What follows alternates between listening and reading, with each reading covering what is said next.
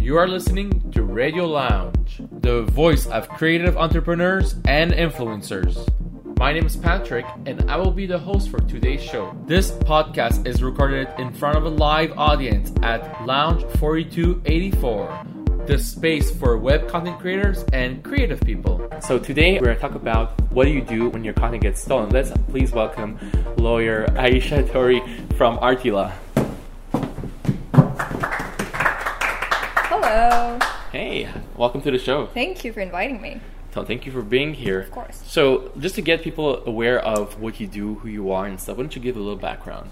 Yeah, so my name's Aisha Tori. I am a lawyer for creatives and I'm the founder of Artie Law. So, Artie Law is a legal practice that offers legal services to people in creative industries. So, I work with people in the fashion industry, in the tech industry, um, in the art industry, and in entertainment. So you're more catering to pe- the creative people. Yes, exactly. I Yeah. call it creative industry law. Yeah, and, and is this like something new, or is, is there other lawyers, that, especially in Montreal, maybe like who are catering more to creatives, or like are you one of the only ones? It, I don't think it's something new, but I do think it's a new way of presenting it. You know, there's Mm-hmm. there's always been people practicing intellectual property. There's always been entertainment lawyers. I just think no one really in Montreal packages it that way. It's a little more popular um, if you go to Toronto. It's a lot more popular if you go to States, but in Montreal, doesn't really happen. Right, and there's something that we always say to people because like a lot of content creators don't realize how to first of all protect themselves and so on, or uh, if they go to the entrepreneur um, side of things where they want to like, get uh, you know they want to look for funding and so on to to continuing their uh, their creation, their projects and so on. Uh, a lot of times we say you when you open a business, make sure you have a lawyer on your side and you Yeah. have also an accountant because these are two professions that you always need to to help you with your journey because anytime something happens, there are people to Exactly. go to. So have you uh, I mean besides artists, have you dealt with people in like let's say social media or YouTube so on? Um, not YouTube per se, but I do have videographers Okay. as uh, as clients. I do have photographers. I've had to deal with influencers even before I started practicing as an intern. I've had to deal with influencers. Um, so yeah, Interesting, because like it is, it, it is kind of like a gray area where we don't know what's ours, what's not ours when we put something online. We don't know like what we're actually giving up when we put something online, or like is does does that belong to us? Actually, Those- those are like questions that come up very very often, where we don't know. Uh, you know, who's who's the owner at the end when Yeah. when it, when it goes on the um, whenever let's say we post something on Facebook or Instagram like what happens in that case? but the thing is that it it really is clear legally speaking. I just think people think that you know the internet is is this far west place where everything is allowed, and the minute that you post something online, it doesn't belong to you anymore, and it really isn't the case. It actually the rules are really clear, just that people decide not to not to follow them, or not to care about them. Yeah. Yes. Uh, give, to give a very concrete example, uh, someone from our community, uh, we can say who it is because I mean she did put it up publicly and and ask for help. Mm-hmm. Uh, she goes by the name Nerdy Crafter. She's a very very popular YouTuber here in Montreal, but uh, caters a lot of people from the rest of Canada and the states. So she Mm-hmm. does DIY crafts for those who want to check her out. Nerdy, Nerdy Crafter. Uh, so she uh, recently uh, maybe, maybe this has been maybe a couple of months now. Uh, her she got her content completely like taken out from her channel, meaning someone just ripped the content from her uh, from her channel, Okay. posted it somewhere else, and and that person started making money off of it. Mm-hmm. Uh, now. And cases like that, because it is a very, very common case where uh, people rip people's content online yeah. and, and they put it on their own to make their own profit or their own uh, visibility what what should people do? How should people proceed to to prevent these these kind of actions? It's it's a hard question to answer because a lot of times people come to me and they'll be like, "Well, what can I do to protect my work?" And there is no such thing as this website that you can go to or, or this process that you can go through that only lawyers know about and that will protect your work and that will stop anyone from stealing your work. It doesn't work like that. Um, but there are things that you can do to, I guess, not even prevent, but maybe help prevent these kind of things. I, I think the first thing is being almost ruthless with your content. Um, I, I think the reason why a lot of people get their content stolen is because they are very tolerant with who uses it and who doesn't. Right. Um, for instance, a lot of Instagram accounts uh, will take pictures from other accounts without asking, and people won't really care because they're not making money off of it. But Right. You know, I don't create content for a living, and if I take a picture of a coffee shop and a, and a coffee shop's Instagram account takes it without asking me, I tell them. You know, and I don't even do this for a living. And so I think being ruthless with your content and making people aware that even if they're not making money off of your content, that it is yours and that they have to ask your permission to use it. I think that's the first step to uh, preventing these kind of situations. So there should be follow up. People should be like uh, DMing these people back and saying, "Hey, this Absolutely. is my content. What are you doing?" Absolutely. Even if they're not making any mo- any money off of it, and you don't have to be rude about it. You No. can be like, "Listen, I'm I'm really happy that you like my picture and that you're sharing it on your account. I just want to say that you can't use my content without Mm-hmm. asking me. So next time, just just make sure that you're asking me before you use it. It doesn't Mm. have to be rude. Right.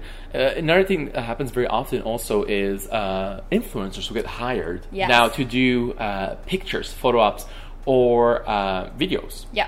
And many times that content uh, again kind of falls into the green zone because people don't know uh, what's happening. Is let's say they got paid for it, they're paid to do this job, and and their content got uh, like once once it's up there, the the the, the person who bought it, who didn't buy the content, but they bought the service, Yes. uh, wants to claim ownership Yeah. of this content. How do you, like who does the content belong to? Okay, so the first thing we have to establish is that if you create work, it is yours. If you pay for work, it's not yours unless the person who created the work or the person who owns the copyrights on the work actually transfers the rights to you. Mm-hmm. So just because you paid for a picture doesn't mean it's yours. Just because it's a picture of you doesn't mean it's yours. Uh, so I think that's like the first thing that we need to establish.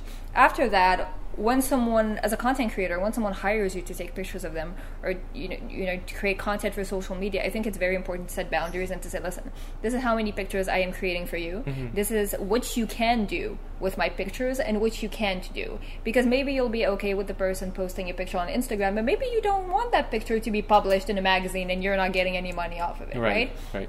So I think establishing boundaries is very, very important as a content creator. Mm, for sure. Um, let's open the, the conversation to to the audience. I know some audience members who had some questions too they wanted to share. They wanted to ask. Yeah, sure. Um, first question. Yes. As an illustrator myself, I mm, I got the information recently that um, doing fan art could be a risk because, well, it's fan art.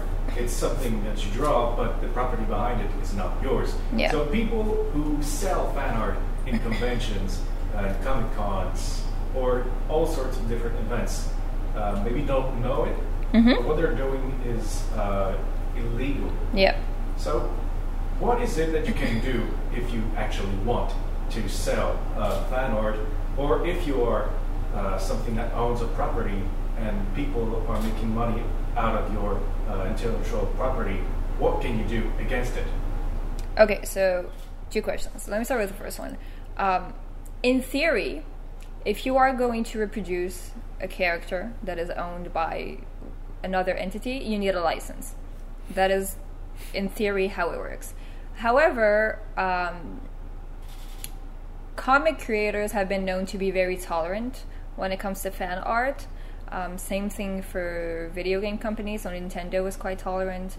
Um, DC Comics and other companies like that will be very tolerant of fan art because it just brings a community together, and, and they're happy to see that you know readers and players do appreciate the, the, the characters that they've created. But in theory, um, you do need a license, and I think that the reason why they're being tolerant is because there isn't that much money to make off of fan art. Whereas if you start selling T-shirts with licensed characters, or if you start selling any other merchandise, I do think they won't appreciate it. So, basic answer: you need a license. Um, and then your second question, can you please repeat it? And my second question is: Let's say that I am uh, owning an intellectual uh, intellectual property. Let's say I am the creator of uh, I don't know Batman. And your content gets stolen. Yeah. Okay. Um, the first thing I always tell people is document the situation. So when you see that someone has taken your content, just pile up evidence. You know, take screenshots, anything that you can put together to prove that this is your content, whether it be the raw files, whether you have a picture of yourself with the, the image, whether you have a screenshot with the date that you've posted the picture on Instagram, it doesn't matter. Just pile up evidence. That is the first thing to do. Second thing, you contact the person who has taken your content. A lot of times, you know, they'll they, they'll be nice and they'll they'll say, you know, I'll take it down and, and that's fine. Um, sometimes that does not work. Now, what you do after that will depend on what, what platform you are on. So, if you're talking about online content, one of the things that you can do is just report it. You know, m- most, if not all, platforms have mechanisms to report um, copyright infringement. So, you can use that. Um, if we're talking about physical products and the person does not want to stop selling these products and just you, you just can't negotiate with that person, um, I, I think at that point a demand letter would be appropriate. So, if I'm a new content creator, Mm-hmm. where is a good place I can go to learn more about these laws and regulations? Um, so there is a lot of content online about copyright law, uh, more and more. So going online could be a good place just to get the basics. Like I know on on my blog, I do produce a lot of content um, about anything really. So I, I have I have stuff about copyright, about trademarks, about licensing. Um, so you can go on there and get a lot of information um, out of that. Another thing, a lot of lawyers now give workshops. I, I more and more now you will see you will see big events have uh, workshops and conferences about the legal side of doing business. So that's a good way to do it. But I, I think one of the most underestimated legal service is legal consultations. Um, they're relatively excessive, not accessible, accessible, accessible to to most people, and the amount of information and legal advice that you can get in 30 minutes or an hour is is quite remarkable. Um, so I'd say if, if you can put together the money for a, a 30 minutes or one hour of legal consultation, you will get your money's worth. So I think that'd be a good place to start. Um, yeah. Good. Heather? Yeah, um, well, I did have a situation where somebody copied one of my designs because I make uh, wedding cake toppers, Mhm. and so and how I found it was I just was googling, you know, wire wedding cake toppers, and I, it came up randomly, and so I, d- I what I did was I contacted the blog Mhm. to find out, and I was able actually to contact the person that made it. And it turns out it was someone that made it not to sell, but to give to their parents as Oh. an anniversary gift.